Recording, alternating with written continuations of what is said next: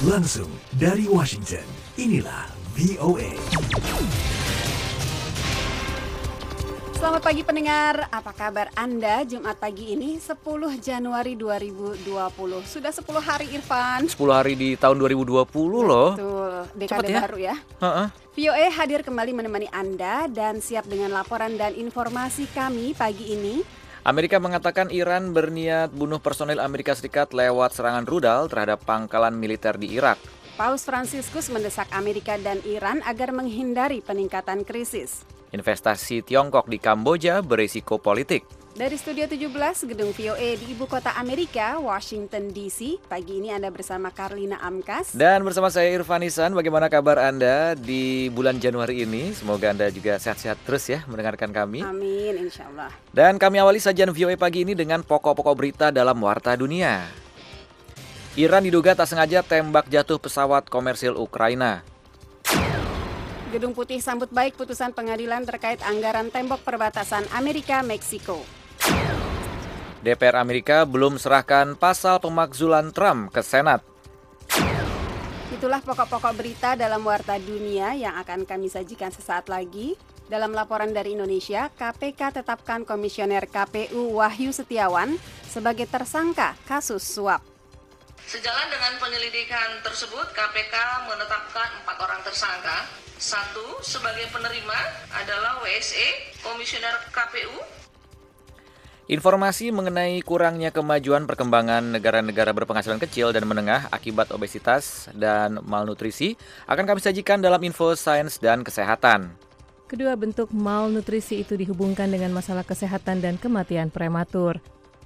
Laporan ekonomi kali ini mengenai pasar saham dunia yang umumnya ditutup bervariasi.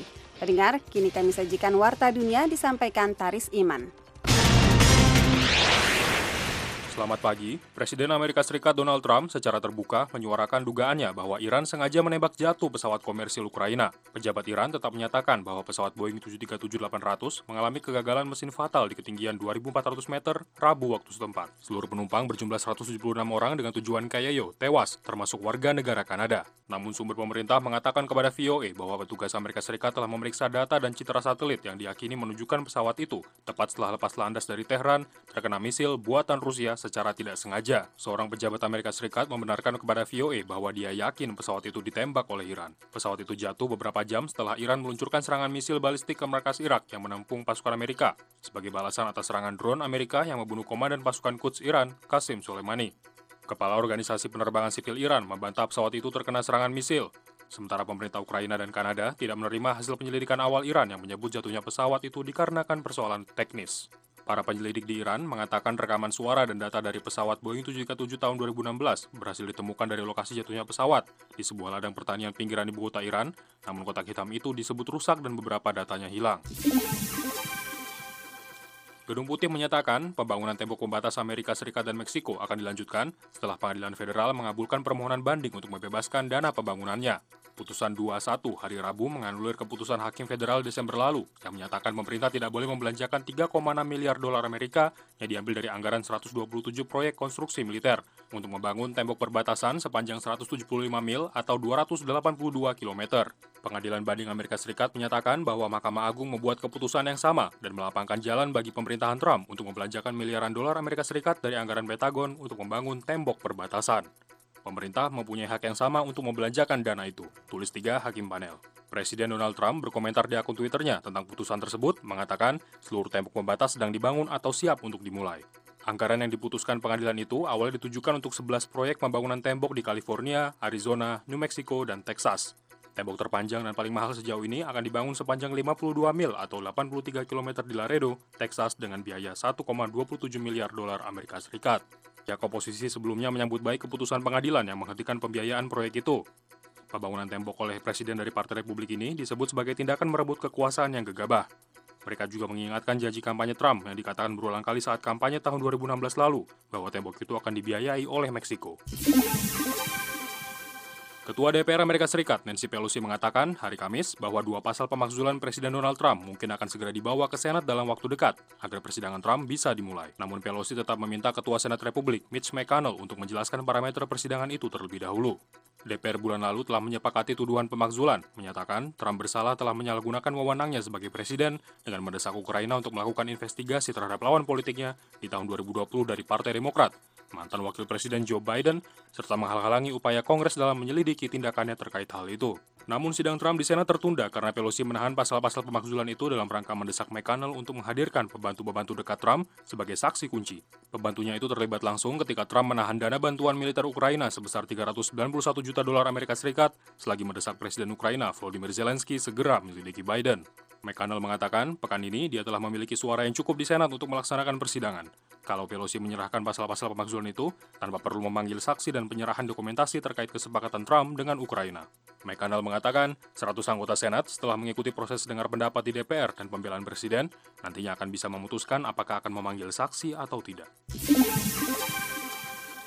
Sekelompok diplomat asing yang bertugas di New Delhi mengunjungi wilayah Kashmir yang dikuasai India hari Kamis untuk pertama kalinya sejak India menghapus status istimewa untuk kawasan tersebut lima bulan lalu. Kunjungan ke kawasan yang dipersengketakan itu dilakukan setelah New Delhi mengatakan situasi di sana mulai kembali normal. Pembatasan ketat yang diberlakukan bulan Agustus lalu telah dihapus bagian, namun ratusan orang masih ditahan dan jalur internet masih dipadamkan. Perwakilan Eropa menolak undangan itu, diduga karena kunjungan ini tidak termasuk pertemuan dengan tiga mantan menteri utama yang masih ditahan dan partainya mendominasi politik Kashmir. Para diplomat dari belasan negara, termasuk Amerika Serikat, diantar dengan konvoi bermotor dari bandara dengan pengamanan ketat. Juru bicara Menteri Luar Negeri, Ravesh Kumar mengatakan, mereka menemui sejumlah pemimpin politik, pejabat militer, warga sipil, dan wartawan lokal. Mereka dipilih oleh pihak India. Lebih jauh menurut Kumar, kunjungan ini dimaksudkan agar rombongan dapat melihat secara langsung upaya yang telah dilakukan pemerintah untuk membuat situasi normal kembali. Langkah diplomatis pemerintah ini dipandang sebagai upaya menepis kritik bahwa pihak luar dilarang memasuki kawasan tersebut untuk melihat situasi di sana. Pada Agustus, India mengerahkan ribuan yang meningkatkan keprihatinan atas kondisi hak asasi manusia di kawasan yang penduduknya mayoritas muslim itu.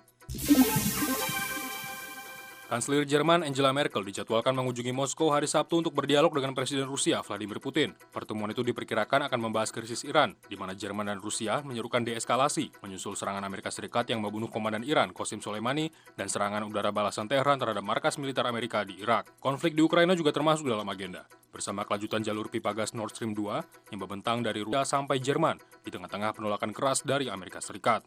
Putin akan menerima Merkel tidak lama setelah kembali dari kunjungannya pekan ini ke Timur Tengah. Presiden Rusia telah melakukan kunjungan keduanya sejak Rusia ikut campur dalam perang saudara di tahun 2015. Rusia membantu Presiden Bashar al-Assad dalam perang saudara Suriah.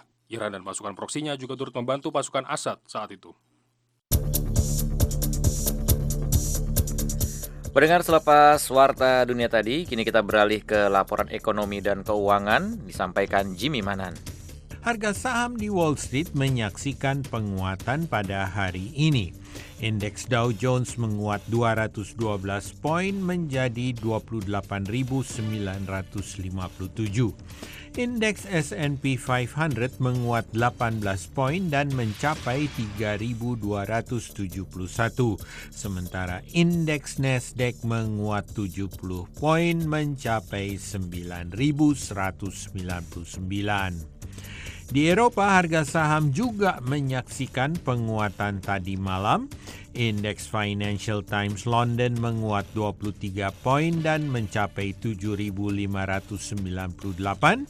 Indeks DAX Jerman menguat 174 poin dan mencapai 13.495, sementara indeks CAC 40 Paris menguat 11 poin mencapai 6.042.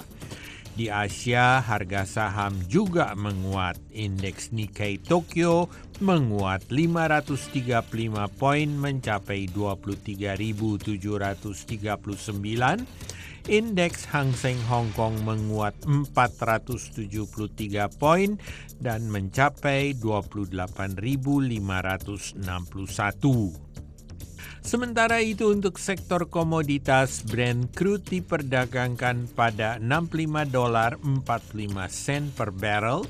Emas diperdagangkan pada 1.552 dolar per troy ounce, serta kakao atau coklat diperdagangkan pada 2.554 dolar per metrik tonnya. Berikut nilai tukar dolar Amerika di New York terhadap beberapa mata uang utama lainnya.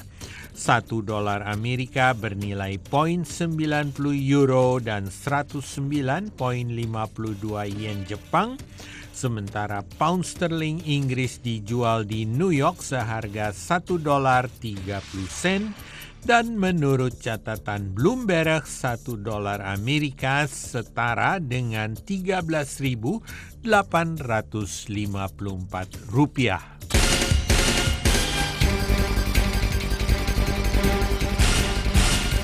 Pendengar ikuti perkembangan pasar global VOA dalam berita-berita ekonomi dan keuangan sajian VOA setiap Selasa sampai Jumat pagi. Kini kita beralih ke laporan internasional.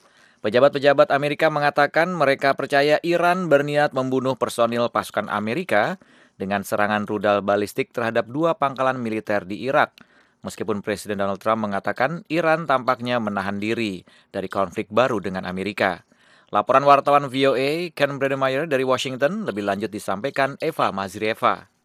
The ballistic missiles fired at American bases Al-Assad and Erbil, uh, we believe were intended to kill Americans. Kami yakin rudal balistik yang ditembakkan ke pangkalan-pangkalan militer Amerika dimaksudkan untuk membunuh warga Amerika. Demikian ujar Wakil Presiden Mike Pence kepada stasiun televisi NBC Kamis pagi. Kami memiliki intelijen untuk memastikan niat Iran itu, ujarnya. Uh, we have intelligence to support that that was the intention of the Iranians. Penilaian Pence itu menggemakan pernyataan petinggi militer Amerika hari Rabu, yaitu Ketua Kepala Staf Gabungan Jenderal Mark Milley, yang mengatakan kepada wartawan di Pentagon bahwa dampak tembakan rudal itu cukup dekat dengan keberadaan personil dan peralatan.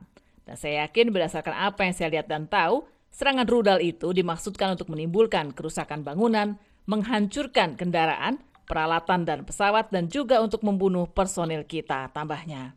Tidak ada satu personil Amerika pun yang luka-luka akibat tembakan 16 rudal balistik jarak pendek dari tiga lokasi di Iran yang menarget dua pangkalan militer Amerika di Irak di mana pasukan bersenjata Amerika dan koalisi berada. Tetapi Miley mengatakan tidak adanya korban jiwa lebih karena teknik pertahanan yang digunakan oleh pasukan kami, bukan karena niat Iran. Menteri Pertahanan Mark Esper mengatakan kerusakan di pangkalan Al-Assad terbatas pada tenda, jalur penghubung pesawat, tempat parkir, helikopter, dan hal-hal lain. Tidak ada yang dapat saya gambarkan sebagai masalah besar, ujarnya. Tidak ada korban, apakah itu personel Amerika personil pasukan koalisi maupun kontraktor tambahnya. The American people should be extremely grateful and happy. No Americans were harmed in last night's attack by the Iranian regime. Trump dalam pidato yang disiarkan secara nasional dari Gedung Putih hari Rabu mengisyaratkan bahwa Amerika tidak akan mengambil tindakan militer sebagai tanggapan terhadap serangan rudal Iran itu. Tetapi sebaliknya, akan memperlakukan sanksi ekonomi tambahan yang tegas terhadap Iran untuk semakin menumpulkan ekonominya. As we continue to evaluate options in response to Iranian aggression, the United States will immediately impose additional punishing economic sanctions on the Iranian regime. Iran menembakkan rudal Rabu pagi sebagai pembalasan terhadap serangan pesawat nirawak yang menewaskan Panglima pasukan elit Iran, pasukan Quds, Jenderal Qasim Sulaimani. Trump mengatakan ialah yang memerintahkan pembunuhan tokoh yang digambarkannya sebagai sosok yang bertanggung jawab atas sejumlah kekejaman yang benar-benar buruk di Timur Tengah. Namun dalam pidatonya, Trump mengatakan, dibanding terus berkonflik dengan Iran, kedua negara dapat bekerja sama dalam isu-isu yang menjadi keprihatinan bersama. Pemimpin tertinggi Iran, Ayatullah Ali Khamenei, menyebut serangan rudalnya sebagai tamparan pada Amerika dan mengatakan kehadiran Amerika yang korup di kawasan harus berakhir. Presiden Iran Hasan Rouhani dalam cuitan di Twitter menambahkan bahwa jawaban akhir atas pembunuhan Soleimani adalah dengan mengusir seluruh pasukan Amerika dari kawasan itu. Seva Masreva, VOA, Washington. The Voice of America, VOA.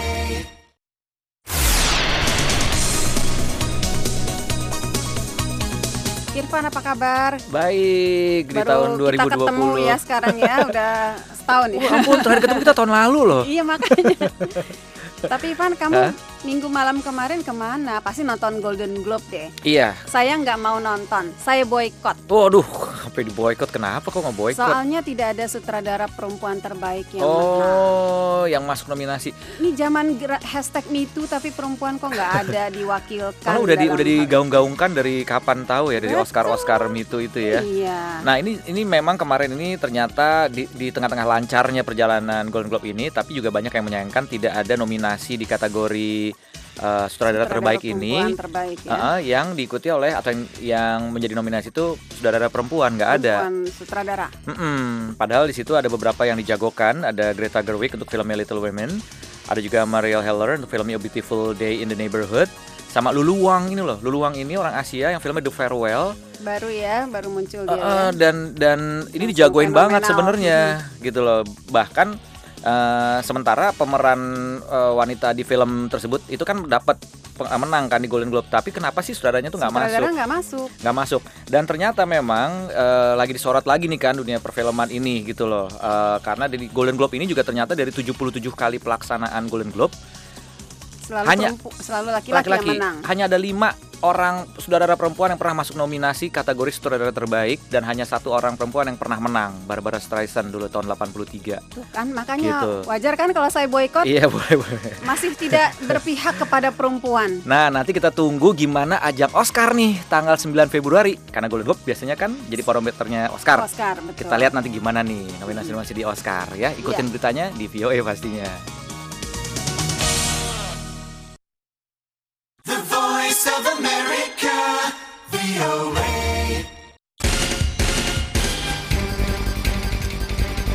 Dan pendengar kini kita beralih ke laporan internasional kedua. Bagi Anda yang ingin menyimak siaran VOA bisa menyimak di website VOA ya Van ya. Iya. www.voaindonesia.com. Ya Pendengar Paus Franciscus berbicara kepada para diplomat di Vatikan dan mendesak Amerika dan Iran agar menghindari peningkatan krisis. Ya, dalam pidato tahunannya State of the World, Paus mendesak Amerika dan Iran untuk mengadakan dialog dan pengendalian diri guna menghindari konflik yang lebih luas di Timur Tengah. Ia juga berbicara tentang keprihatinan atas situasi di Suriah, Yaman, dan Libya. Laporan wartawati VOA Sabina Castelfranco dari Roma disampaikan Puspita Sariwati. Seperti kebiasaan pada awal tahun, Paus Franciscus berbicara kepada duta-duta besar yang mewakili negara-negara ke Vatikan. Paus menyampaikan gambaran suram tahun lalu dan menyatakan keprihatinannya untuk masa depan.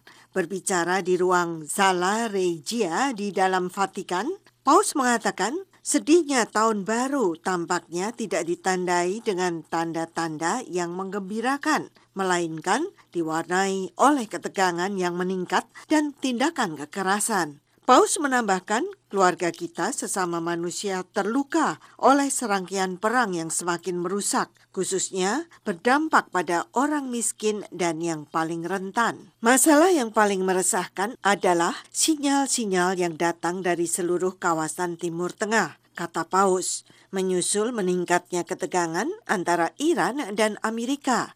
Paus Franciscus mengatakan ketegangan itu berisiko pada proses pemulihan secara bertahap di Irak serta memperbesar peluang bagi konflik yang lebih luas yang ingin kita hindari. Paus menyinggung pembunuhan baru-baru ini di Irak terhadap Jenderal tinggi Iran Qasem Soleimani oleh Amerika. Iran membalasnya dengan menembakkan rudal ke dua pangkalan militer pasukan AS di Irak. Paus memperbarui permohonannya agar semua pihak yang berkepentingan hendaknya menghindari meningkatnya konflik dan menjaga semangat dialog serta mengekang diri dengan menghormati sepenuhnya hukum internasional. Franciscus berharap bisa mengunjungi Irak dan mengatakan kunjungannya akan dilakukannya pada tahun 2020, tetapi ketegangan terakhir dapat menyulitkan lawatannya, terutama karena alasan-alasan keamanan.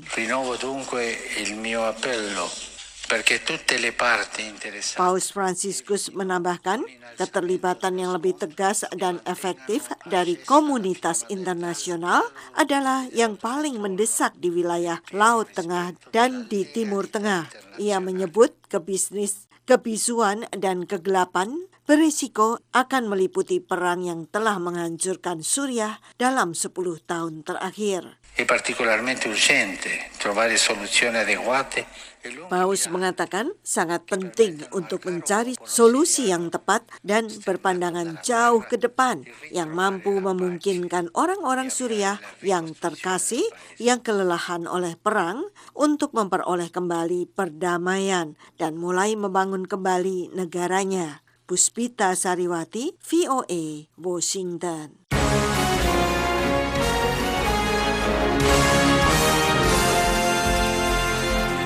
Dan pendengar kini kita ke laporan dari Indonesia. Komisi Pemberantasan Korupsi KPK menetapkan Komisioner Komisi Pemilihan Umum Wahyu Setiawan sebagai tersangka kasus suap terkait penetapan anggota DPR 2019-2024. Reporter VOA di Jakarta Fatia Wardah menyampaikan laporannya untuk Liputan Indonesia. Dalam jumpa pers di kantornya di Jakarta Kamis, Wakil Ketua KPK Lili Pintauli Siregar mengumumkan lembaga anti rasuah tersebut telah menetapkan empat tersangka termasuk Komisioner KPU Wahyu Setiawan. Penetapan tersangka itu dilakukan setelah penyidik KPK memeriksa delapan yang ditangkap di tiga tempat, yakni Jakarta, Depok, dan Banyumas, Jawa Tengah. Lili menjelaskan setelah melakukan pemeriksaan, KPK menyimpulkan adanya dugaan pidana korupsi berupa menerima hadiah terkait penetapan anggota DPR terpilih untuk periode 2019-2024. Sejalan dengan penyelidikan tersebut, KPK menetapkan empat orang tersangka. Satu, sebagai penerima adalah WSE, Komisioner KPU, kemudian ada ATF, mantan anggota Badan Pengawas Pemilu yang orang kepercayaan WSE, dan kemudian sebagai pemberi itu adalah HAR, dan kemudian SAE yang pihak swasta. Harun Masiku dan Saiful adalah mantan calon anggota legislatif dari PDIP untuk daerah pemilihan Sumatera Selatan 1. KPK menyatakan Wahyu diduga menerima dana terkait dengan upaya membantu Harun Masiku sebagai pengganti anggota DPR dari PDIP yang meninggal Nazaruddin Kemas. Wahyu sebelumnya meminta uang operasional 900 juta rupiah. Lembaga anti rasuah itu menyatakan Wahyu diduga menerima uang sedikitnya 600 juta rupiah. Pengungkapan kasus ini bermula dari operasi tangkap tangan yang dilakukan penyelidik KPK terhadap Wahyu Setiawan dan ETO di Bandar Udara Soekarno-Hatta pada Rabu. Penangkapan berlanjut atas Agustiani Trio Fedelina di rumahnya di Depok. Dari kediaman ATF, tim KPK mengamankan uang setara 400 juta rupiah dalam bentuk mata uang dolar Singapura dan buku rekening terkait perkara tersebut. Menurut Lili Pintauli, kasus ini bermula saat PDIP mengajukan Harun sebagai pengganti Nazaruddin Kemas sebagai anggota DPR RI yang meninggal pada Maret 2019. Namun pada 31 Agustus 2019, KPU menggelar rapat pleno dan menetapkan Rizky Aprilia sebagai pengganti Nazaruddin Kemas. Wahyu Setiawan kemudian menyanggupi untuk membantu Harun Masiku untuk menjadi anggota DPR terpilih melalui mekanisme PAU. Dalam jumpa pers tersebut, Ketua KPU Arief Budiman mengaku sangat prihatin atas kasus dugaan suap yang melibatkan Komisioner KPU Wahyu Setiawan. Dia menyampaikan permohonan maaf kepada semua rakyat Indonesia atas kejadian ini. Dan saya tetap perintahkan kepada seluruh uh, jajaran KPU yang ada di kantor pusat, di kantor provinsi dan kabupaten kota agar mawas diri tetap menjaga integritasnya dan tentu harus bekerja dengan profesional karena tahun 2020 kita juga punya momentum besar untuk menyelenggarakan pemilihan kepala daerah di 270 daerah. Arief menegaskan KPU siap bekerja sama dengan KPK untuk mempercepat dan memperjelas kasus ini agar berjalan dengan cepat. Dari Jakarta, Fatia Wardah melaporkan untuk VOA Washington. Pendengar kami menjadikan kini info sains dan kesehatan. Kemajuan perkembangan negara-negara berpenghasilan kecil dan menengah berisiko berkurang karena obesitas dan malnutrisi. Keduanya disebabkan kurangnya akses pada makanan sehat yang terjangkau, menurut laporan yang dimuat dalam jurnal kesehatan The Lancet. Lea Johannes menyampaikan lebih lanjut dalam info sains dan kesehatan berikut ini. Istilah DBM atau Double Burden of Malnutrition yang berarti beban ganda malnutrisi berdampak pada lebih sepertiga dari 130 negara yang digolongkan memiliki penghasilan rendah dan menengah. Menurut sebuah laporan yang dimuat dalam jurnal medis The Lancet, yang lebih mengkhawatirkan adalah semakin banyaknya hal itu terjadi pada ibu dan anak yang tinggal dalam rumah yang sama, yaitu ibu yang mengalami kelebihan berat badan dan anak yang mengalami kekurangan gizi sehingga tidak mengalami pertumbuhan. Kedua bentuk malnutrisi itu dihubungkan dengan masalah kesehatan dan kematian prematur. Keduanya menjadi beban berat bagi sistem kesehatan dan produktivitas tenaga kerja di negara-negara tersebut. Laporan yang disusun berkat kerjasama dengan WHO atau Organisasi Kesehatan Dunia itu memperlihatkan bahwa kelebihan berat badan tidak lagi dapat dikatakan sebagai masalah negara kaya atau masalah kekurangan gizi merupakan bagian negara miskin. Laporan itu mengatakan lebih dari 149 juta anak yang terhadap terhambat pertumbuhannya yang mengalami kelebihan berat badan dan obesitas semakin meningkat di berbagai tempat. Asupan yang tidak optimal menjadi penyebab kematian satu dari lima orang dewasa atau sebanyak 22 persen di seluruh dunia. Laporan itu juga memberikan peringatan akan timbulnya kerugian ekonomi, sosial, dan lingkungan yang diakibatkan oleh lambatnya penanganan terhadap masalah itu yang akan menghalangi pertumbuhan dan perkembangan warga negara-negara bersangkutan dalam beberapa dekade mendatang. Tidak ada negara lain yang memiliki prevalensi DBM beban ganda malnutrisi tumbuh lebih besar dibandingkan yang terjadi di negara-negara miskin, yaitu meningkatnya dengan cepat jumlah orang yang memiliki kelebihan berat badan. Hal itu menjadi tambahan tantangan yang sudah ada sejak lama, yaitu kelaparan. Penyebabnya adalah semakin banyaknya makanan murah yang memiliki kandungan garam, gula, dan lemak yang tinggi, sangat berkurangnya aktivitas fisik di tempat kerja, di rumah, dan dalam sarana transportasi. Laporan itu mengatakan bahwa angka DBM meningkat 35 persen di beberapa negara dengan tingkat yang tinggi di Azerbaijan, Guatemala, Mesir, Komoro, dan Republik Demokratik Sao Tome dan Principe. DBM juga kadang diukur dari gabungan kelebihan berat badan dan pertumbuhan per anak yang diakibatkan oleh kekurangan gizi. Angka DBM tertinggi didapati di Albania yaitu sebesar 15 persen. Hampir seluruh negara mengalami penurunan wasting dan stunting pada anak menurut hasil penelitian itu. Namun sebaliknya, hampir semua negara mengalami kenaikan jumlah perempuan yang mengalami kelebihan berat badan. Sekian info sains dan kesehatan Lea Johannes, VOA Washington. Pendengar Aliansi Erat Tiongkok dan Kamboja dibentuk sebagian besar melalui bantuan dan investasi bernilai miliaran dolar terkait program Jalur Sutra Beijing yang memberi bantuan pembangunan di seluruh dunia untuk memperkuat ikatan perdagangan dan pengaruh politik. Nah. Laporan selengkapnya disampaikan uh -huh. Madioni.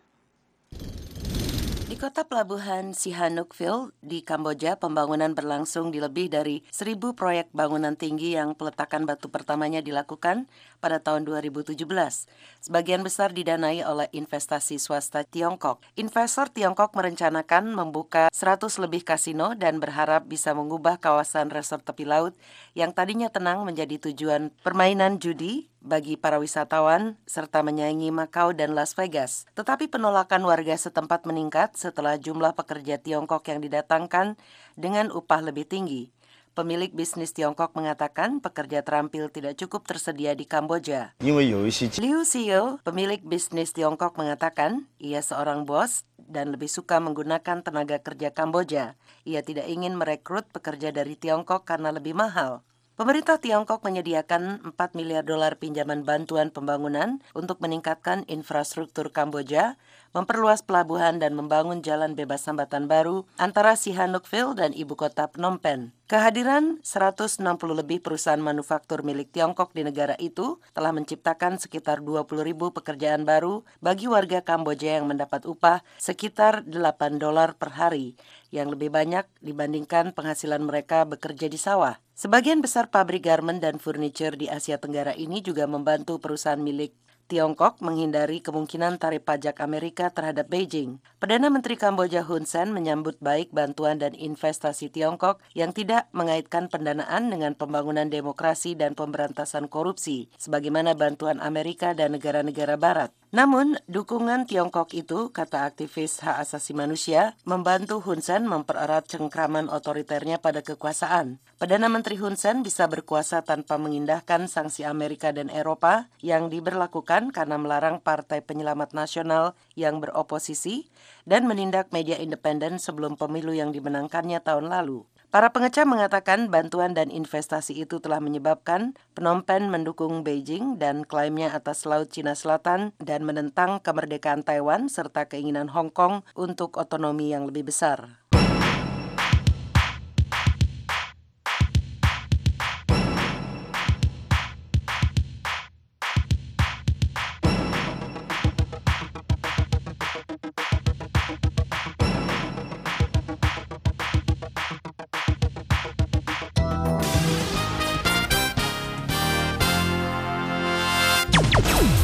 Langsung dari Washington, inilah VOA. Facebook kembali Tas militer di Kentucky bereaksi terhadap permusuhan Iran. Kedua laporan itu akan kami sajikan dalam laporan internasional VOA pagi ini, Jumat 10 Januari 2020.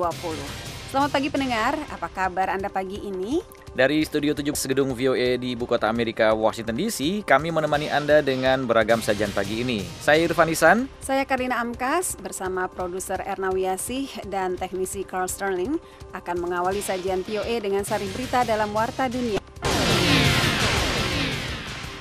Selamat pagi, Presiden Amerika Serikat Donald Trump secara terbuka menyuarakan dugaannya bahwa Iran sengaja menembak jatuh pesawat komersil Ukraina. Pejabat Iran tetap menyatakan bahwa pesawat Boeing 737-800 mengalami kegagalan mesin fatal di ketinggian 2.400 meter Rabu waktu setempat. Seluruh penumpang berjumlah 176 orang dengan tujuan Kayayo tewas, termasuk warga negara Kanada.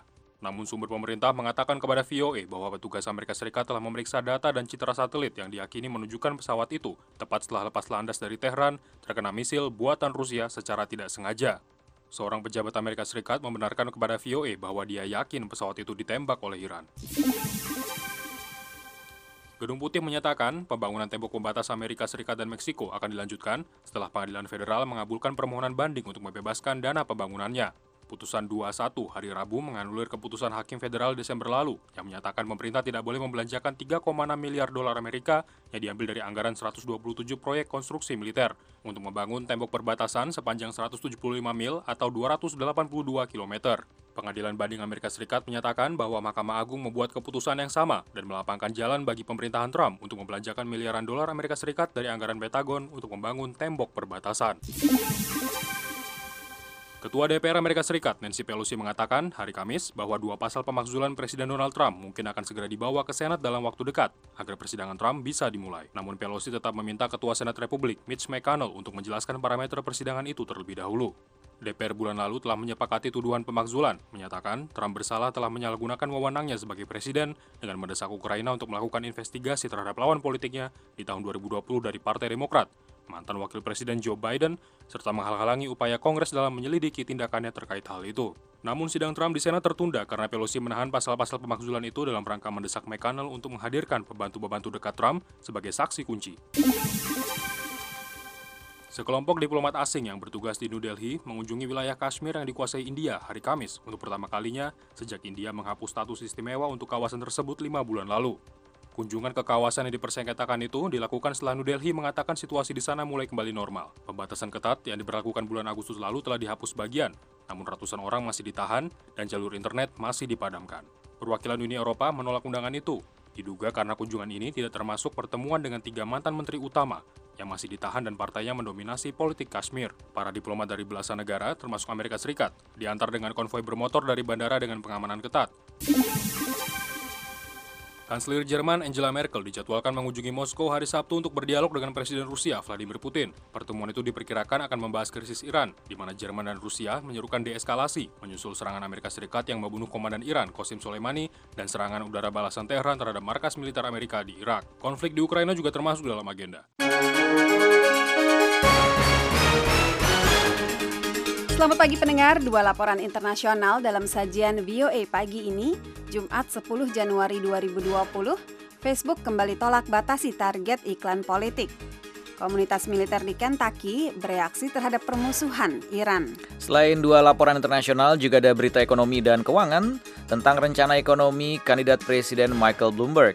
Ada pula nanti bincang-bincang dengan Dirgantara Wicaksono, pendiri sekaligus Ketua Dewan Pembina Organisasi Backpacker Teaching, menanggapi hasil survei bahwa kemampuan siswa Indonesia dalam membaca, matematika, dan sains di bawah rata-rata internasional yang dilakukan oleh pemerintah saat ini dipimpin oleh Mas Nadiem Karim untuk dapat membuat terobosan visa untuk Indonesia. Jangan lewatkan sajian Amerika kini. Pagi ini mengenai kebudayaan tradisional yang tetap berkembang di Amerika, antara lain Cajun Life. My dad is from Ville Platte, Louisiana. Ayah saya dari Ville Platte, Louisiana, yang merupakan kota kecil Cajun di bagian tengah negara bagian ini. Dan ibu saya dari New Orleans. Jadi, sebagian teman menjuluki saya Cajun Hibrida. The French, they came down from Nova Scotia, from Acadie.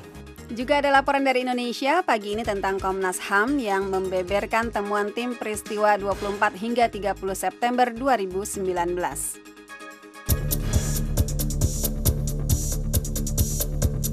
Pendengar sebelum kami menyajikan beragam informasi tersebut, kami sajikan dulu kini berita ekonomi dan keuangan. Kali ini tentang kandidat calon presiden dari Partai Demokrat Michael Bloomberg yang mulai membeberkan rencananya dalam bidang ekonomi bila kelak terpilih. Jimmy Manan menyampaikan laporannya. Kandidat Demokrat Michael Bloomberg telah menguraikan rencananya untuk menciptakan jutaan lapangan pekerjaan baru di masyarakat yang selama ini tidak diperhatikan oleh Donald Trump. Mantan wali kota New York dan miliarder itu membahas resep untuk ekonomi Amerika ketika melakukan tur pada Rabu di Chicago, pedesaan Minnesota, dan Akron, Ohio. Rencananya akan meningkatkan upah minimum federal menjadi 15 dolar per jam membuka peluang untuk pekerja Amerika memperbaharui keterampilan kerja mereka lewat program pelatihan serta menjamin hak-hak berserikat dari semua pekerja. Bloomberg juga berjanji melakukan investasi di dalam penelitian dan pengembangan secara langsung di berbagai daerah perkotaan serta akan memfokuskan pada kemudahan akses ke teknologi di masyarakat pedesaan. Alasan saya untuk membeberkan rencana ini sama dengan alasan saya untuk berkampanye menjadi presiden. Saya tahu ekonomi ini sangat menguntungkan orang seperti saya dan juga orang seperti Donald Trump. Tetapi ekonomi ini sama sekali tidak memberi manfaat untuk mayoritas rakyat Amerika, kata Bloomberg yang ditaksir memiliki kekayaan bernilai sekitar 50 miliar dolar. Terlalu banyak kekayaan di negara kita terkonsentrasi di beberapa orang saja, katanya. Ada beberapa kota yang berkembang pesat, tetapi seluruh negara kini tidak menikmati pertumbuhan. Seorang penasihat Bloomberg mengatakan memperbaiki kesenjangan pendapatan merupakan prinsip utama dari rencana ekonomi dan kebijakan Bloomberg ini. Michael Bloomberg baru terjun ke dalam kancah pemilihan presiden 6 minggu yang lalu. Kandidat usia 77 tahun ini menonjol karena pengalamannya baik di pemerintahan maupun bisnis. Saat ini dia mempekerjakan ribuan pegawai di bisnis media dan organisasi nirlaba miliknya. Untuk saya menciptakan lapangan pekerjaan bukanlah sesuatu pada taraf bicara saja. Ini merupakan sebuah kegiatan yang saya lakukan sepanjang karir saya, katanya.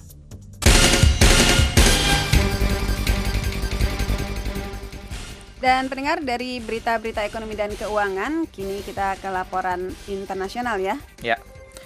Media jejaring sosial Facebook menolak membatasi iklan politik, sebaliknya menawarkan fitur yang memungkinkan pengguna mengaturnya. Selanjutnya Puspita, uh, Puspita Sariwati menyampaikan laporan dari kantor berita Associated Press berikut ini. Facebook memutuskan untuk tidak membatasi iklan politik yang dapat menarget kelompok-kelompok tertentu, seperti yang dilakukan pesaing utamanya Google pada November untuk melawan informasi yang salah Facebook juga tidak akan langsung melarang iklan politik seperti yang dilakukan Twitter Oktober lalu dan juga tidak bersedia untuk menyelidiki kebenaran fakta meskipun menghadapi tekanan untuk melakukannya. Alih-alih media sosial itu mengumumkan fitur-fitur transparansi yang bersifat lebih lunak dan bertujuan memberi penggunanya lebih banyak kendali atas berapa banyak iklan politik yang mereka lihat dan membuat perpustakaan online dari iklan politiknya lebih mudah digunakan. Langkah-langkah itu tampaknya tidak akan meredakan kritik, termasuk dari sebagian jajaran pegawainya yang mengatakan Facebook terlalu besar kekuasaannya dan tidak memberlakukan pembatasan yang memadai untuk memitigasi dampaknya pada pemilihan umum dan demokrasi. Sejak musim gugur lalu, Facebook bersikeras bahwa mereka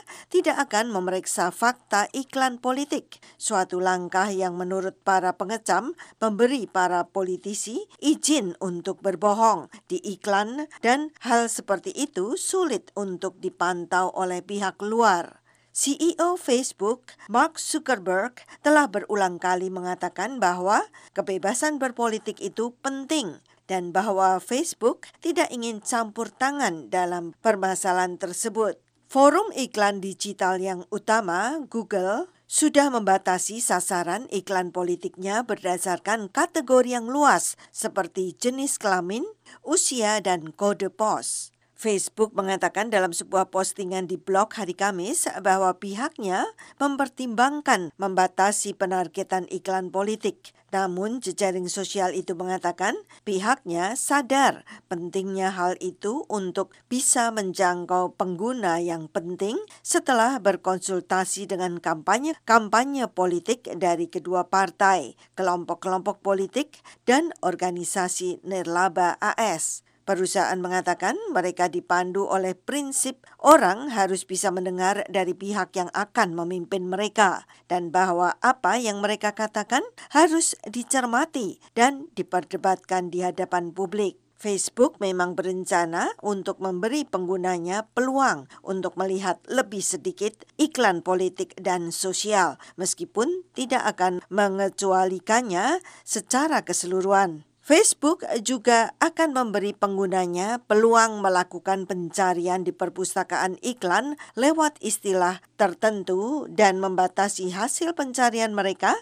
dengan menggunakan filter seperti ukuran pembaca iklan tanggal, dan wilayah yang dijangkau. Perubahan ini akan diberlakukan dalam tiga bulan ke depan di AS dan negara-negara lain di mana Facebook akan menyerukan sangkalan dibayar untuk dan oleh dalam iklan politik itu. Pengawasan atas iklan politik tidak akan diluncurkan di AS hingga awal musim panas dan perusahaan pada akhirnya akan menyebarkannya ke kawasan lain. Puspita Sariwati, VOA, Washington.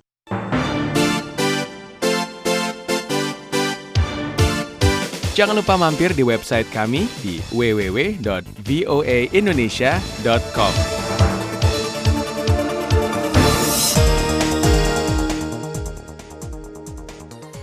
Pendengar, kini kita ke laporan internasional kedua di Kentucky, barat daya Amerika, dekat perbatasan dengan Tennessee. Terletak Fort Campbell, pangkalan Angkatan Darat Amerika yang merupakan salah satu instalasi militer terbesar di dunia personil dan keluarga-keluarga mereka sangat uh-huh. dipengaruhi oleh semua hal yang berkaitan militer. Yeah. Wartawan VOA Martin Seacrest melaporkan bagaimana komunitas ini menghadapi permusuhan baru-baru ini di Irak yang melibatkan Amerika dan Iran. Laporan selengkapnya disampaikan Madeoni. Di persimpangan lahan pertanian dan jalan bebas hambatan antar negara bagian terletak Fort Campbell, Kentucky, kota kecil dan tempat tinggal bagi divisi lintas udara 101 yang terkenal. Pangkalan itu terkait erat dengan ekonomi setempat. Ronnie Ward mengelola tempat cukur lama di dekat Fort Campbell. Our clientele is probably 80 to 85% active military. We cut from private first class to commanding general. Pelanggan kami mungkin 80 hingga 85 persen adalah militer aktif. Kami mencukur warga kelas 1 sampai komandan jenderal.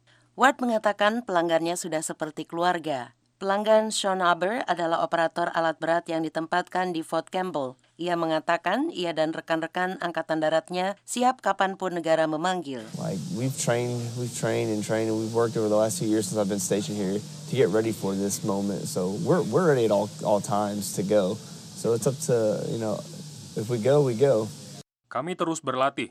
Kami bekerja selama beberapa tahun terakhir sejak saya ditempatkan di sini untuk mempersiapkan saat seperti ini. Jadi kami siap ditugaskan. Kalau kita harus berangkat, kami berangkat. Aber mengatakan bahwa penugasan tidak pernah mudah bagi keluarga militer. Beberapa kilometer dari tempat Cukurbo, seorang ibu yang memiliki dua anak yang menjadi tentara mengatakan ia khawatir mereka tidak sepenuhnya mengerti apa sebenarnya arti tindakan militer. You know, they're young. They don't understand, you know, the magnitude of it all and how it could affect. Like I told them, I said, you know, that they're, you know, people are not going to come back if it gets to that state. That, you know, a lot of people that you go with might not come back. All those 3,000 people, you know, might not come back. Tiffany B mengatakan mereka tidak mengerti besarnya semua itu dan bagaimana dampaknya. Orang-orang tidak akan kembali jika keadaannya demikian. Banyak orang yang dikirim bertugas mungkin tidak kembali. Ke 3.000 orang itu mungkin tidak kembali, katanya. Di kota di dekatnya, Hopkinsville, Kentucky, para veteran pada organisasi veteran perang luar negeri atau VFWPO setempat tahu persis apa yang terjadi ketika negara-negara berperang. Tadwood yang menghabiskan karirnya di Angkatan Udara Amerika mengatakan banyak dari rekan-rekan veterannya lelah dengan perang. Veteran Vietnam John Brame sepakat dan mengatakan ia hanya ingin menyaksikan semua orang bahagia. The Voice of America, VOA.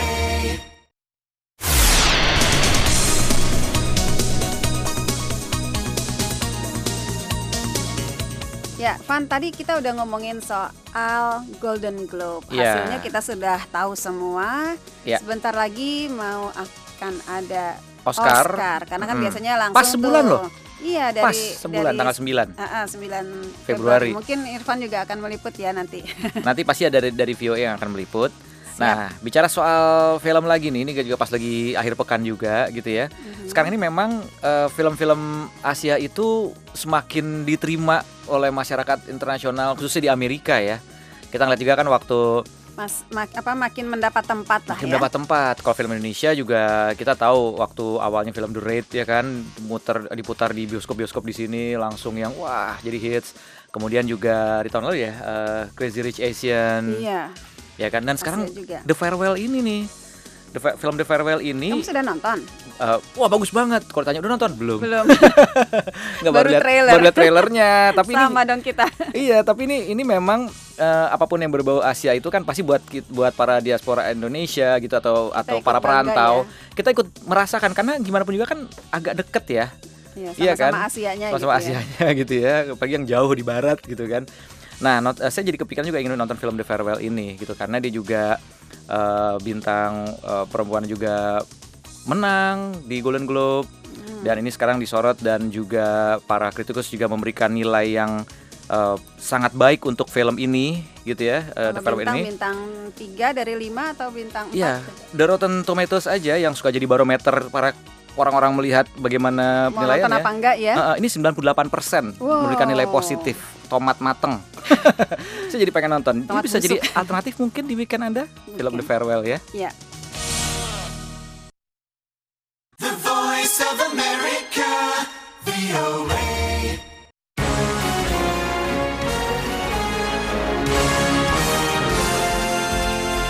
Pendengar, terima kasih Anda bersama VOA pagi ini, Jumat 10 Januari 2020.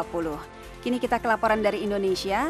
Tim Komnas HAM menemukan sejumlah dugaan pelanggaran HAM yang terjadi sepanjang demo mahasiswa dan masyarakat yang menolak rancangan Undang-Undang KUHP dan rancangan Undang-Undang KPK pada 24 hingga 30 September 2019. Reporter VOA di Jakarta, Sasmito Madrim melaporkan lebih lanjut untuk Liputan Indonesia. Komnas HAM menemukan sejumlah dugaan pelanggaran yang terjadi dalam demonstrasi penolakan RKUHP dan RUU KPK di berbagai daerah. Temuan tersebut merupakan hasil penelusuran dan verifikasi yang dilakukan oleh tim Komnas HAM sejak September 2019.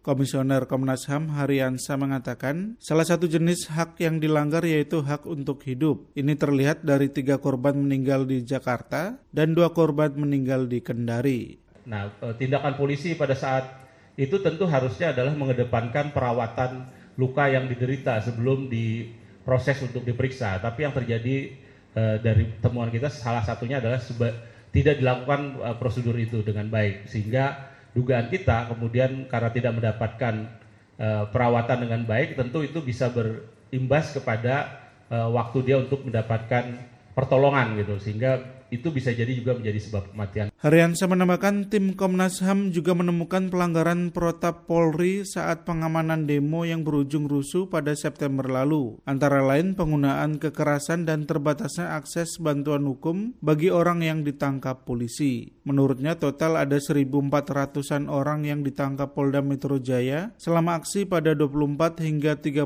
September 2019. Sebagian besar yang ditangkap adalah pelajar dengan jumlah 600 140-an remaja dan 250-an mahasiswa. Komisioner Komnas HAM BK Ulung Hapsara meminta Presiden agar menjamin peristiwa serupa tidak terulang kembali pada tahun ini. Menurutnya, pemerintah perlu belajar dari tiga peristiwa besar yang menimbulkan ini saat demo Mei 2019, tindakan rasisme yang menimbulkan rentetan aksi di Papua, dan demo September 2019 kalau kanal demokrasi dan proses politiknya itu benar-benar deliberatif dan melibatkan publik, termasuk juga penegakan hukum di dalamnya itu benar-benar ditegakkan, ini peristiwa tiga tadi itu tidak ada. Artinya tidak menimbulkan korban jiwa sampai kemudian di Mei ada 9 orang yang meninggal, di apa September ada lima belum lagi kita ngomong kerusuhan Wamena dan segala macam. Komnas HAM juga mendorong kepolisian Indonesia menegakkan hukum bagi anggotanya yang diduga terlibat dalam kematian empat orang sepanjang aksi September 2019. Di samping itu, ia merekomendasikan kepada kepala daerah untuk memfasilitasi layanan kesehatan saat unjuk rasa dan mendorong proses pemulihan trauma, terutama korban anak. VOA sudah meminta tanggapan kepada juru bicara Presiden Fajrul Rahman dan Humas Polri terkait temuan Komnas HAM ini. Namun hingga berita ini diturunkan belum ada tanggapan dari keduanya. Dari Jakarta, Sasmita Madri melaporkan untuk VOA Washington. Anda dapat menyimak VOA Weekend setiap Sabtu dan Minggu pukul 5 sore waktu Indonesia Barat. Jangan lupa VOA Weekend.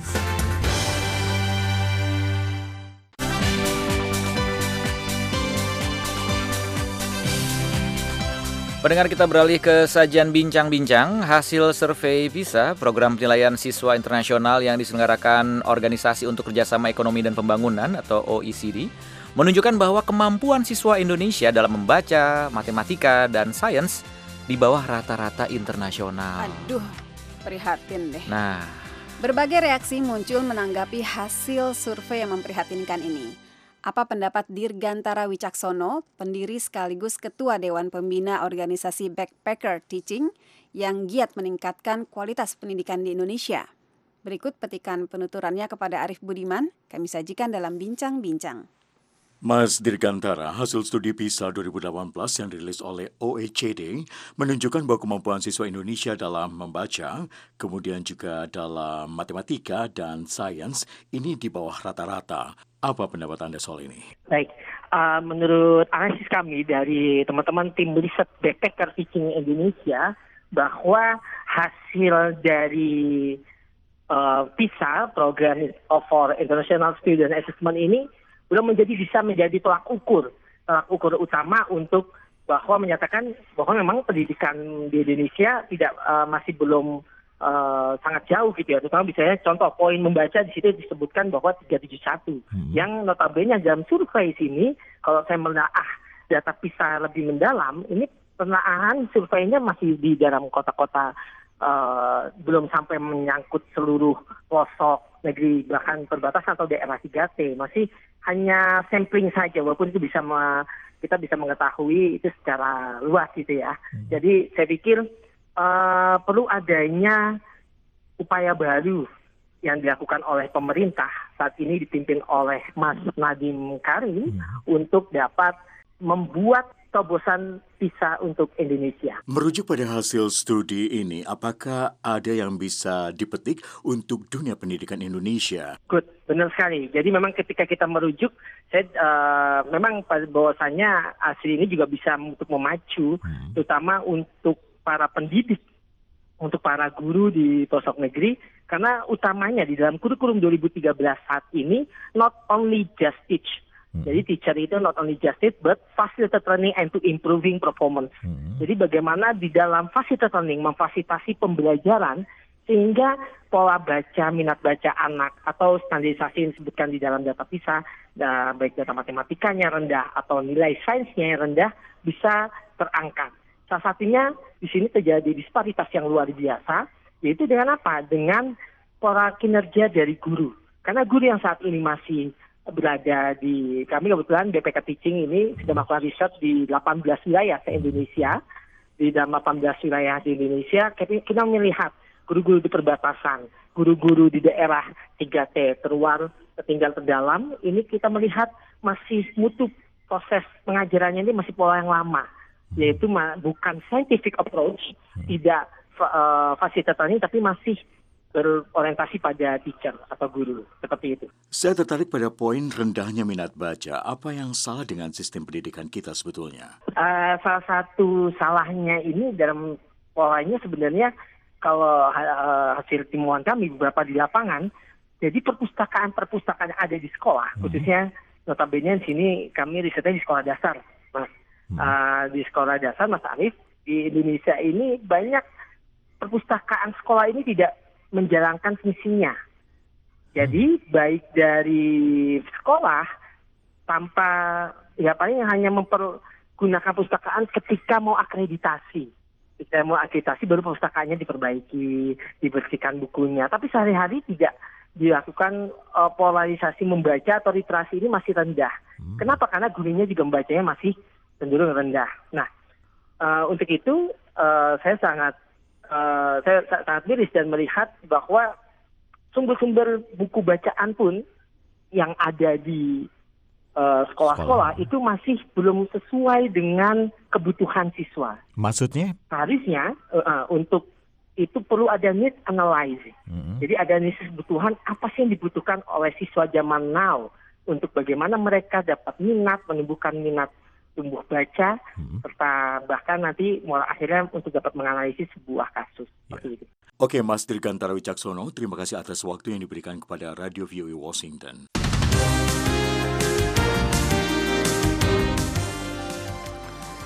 Pendengar setelah bincang-bincang, kita ke sajian, sajian lain VOA pagi ini. Dalam budaya modern yang homogen di Amerika, kantung-kantung budaya tradisional ternyata masih berkembang. Wartawan VOA Jeff Seward melaporkan salah satunya adalah budaya Cajun di Tibadux, Tibadu, ya Louisiana. Lebih lanjut mengenai hal ini disampaikan Madeoni dalam Amerika Kini. Dr. Quentin Fantenot adalah ketua jurusan ilmu biologi Nicola State University. My dad is from Ville Platte, Louisiana. Ayah saya dari Ville Platte, Louisiana, yang merupakan kota kecil Cajun di bagian tengah negara bagian ini. Dan ibu saya dari New Orleans, jadi, sebagian teman menjuluki saya Cajun Hibrida. The French, they came down from Nova Scotia, from Acadie. Orang Prancis datang Nova Scotia dari Arkadia, dan Inggris terkenal dalam sejarah karena mengusir orang Prancis dari Arkadia. Mayoritas dari mereka menetap di Louisiana Selatan, dan dari sanalah asal mula orang Cajun. Quentin gemar memancing. Orang-orang Cajun berkumpul menghadiri acara di lapangan berumput. And what's funny is every man down here who's a cook, he will tell you that he learned from his mother. you know, so laki-laki Cajun memasak. Lucunya setiap laki-laki yang memasak di sini mengatakan mereka belajar dari ibunya. Jadi para perempuan Cajun di sini juga bisa memasak. Asal mulanya tentu saja dari para pemukim Prancis yang datang lebih dulu ke sini. Dan banyak gaya masakan Cajun Prancis sangat sederhana. Kami banyak menanam beras di Louisiana. Jadi beras merupakan andalan. Kami juga senang memasak dengan daging seperti halnya sayur-sayuran. Quentin menunjukkan kemampuannya memasak. So I use canned corn because I don't grow my own corn. Saya menggunakan jagung kalengan karena saya tidak menanam jagung sendiri. So things are a little hectic when we first start cooking, when you brown and you doing the onions. Semuanya agak merepotkan ketika kita baru pertama kali memasak, ketika menjadi gosong dan mengiris bawang. Cukup sulit mengatasi semuanya, tapi begitu mulai menuangkannya ke dalam panci dan semuanya beres, lalu kita menikmati makanan dan minuman, bersantai, lalu memutar musik. Yeah, Dr. Quentin Fantenot menjelaskan mengenai musik tradisional Cajun. The traditional Cajun music is what the, our Cajun ancestors played starting back in you know, the 1700s, 1800s. Musik tradisional Cajun adalah yang dimainkan nenek moyang kami di Cajun mulai tahun 1700-an, 1800-an. Biola dan gitar muncul dan dimainkan di aula dansa. Mereka akan bermain bergantian di rumah masing-masing. Karena tidak ada internet, tidak ada TV, maka yang dilakukan adalah duduk-duduk dan bermain musik serta berdansa pada Sabtu malam. Dr. Quentin Ventenot mengatakan ia dan kelompoknya mengadakan acara-acara yang terbuka bagi anak muda untuk mempelajari lagu-lagu lama, mendapat sambutan luar biasa dari komunitas.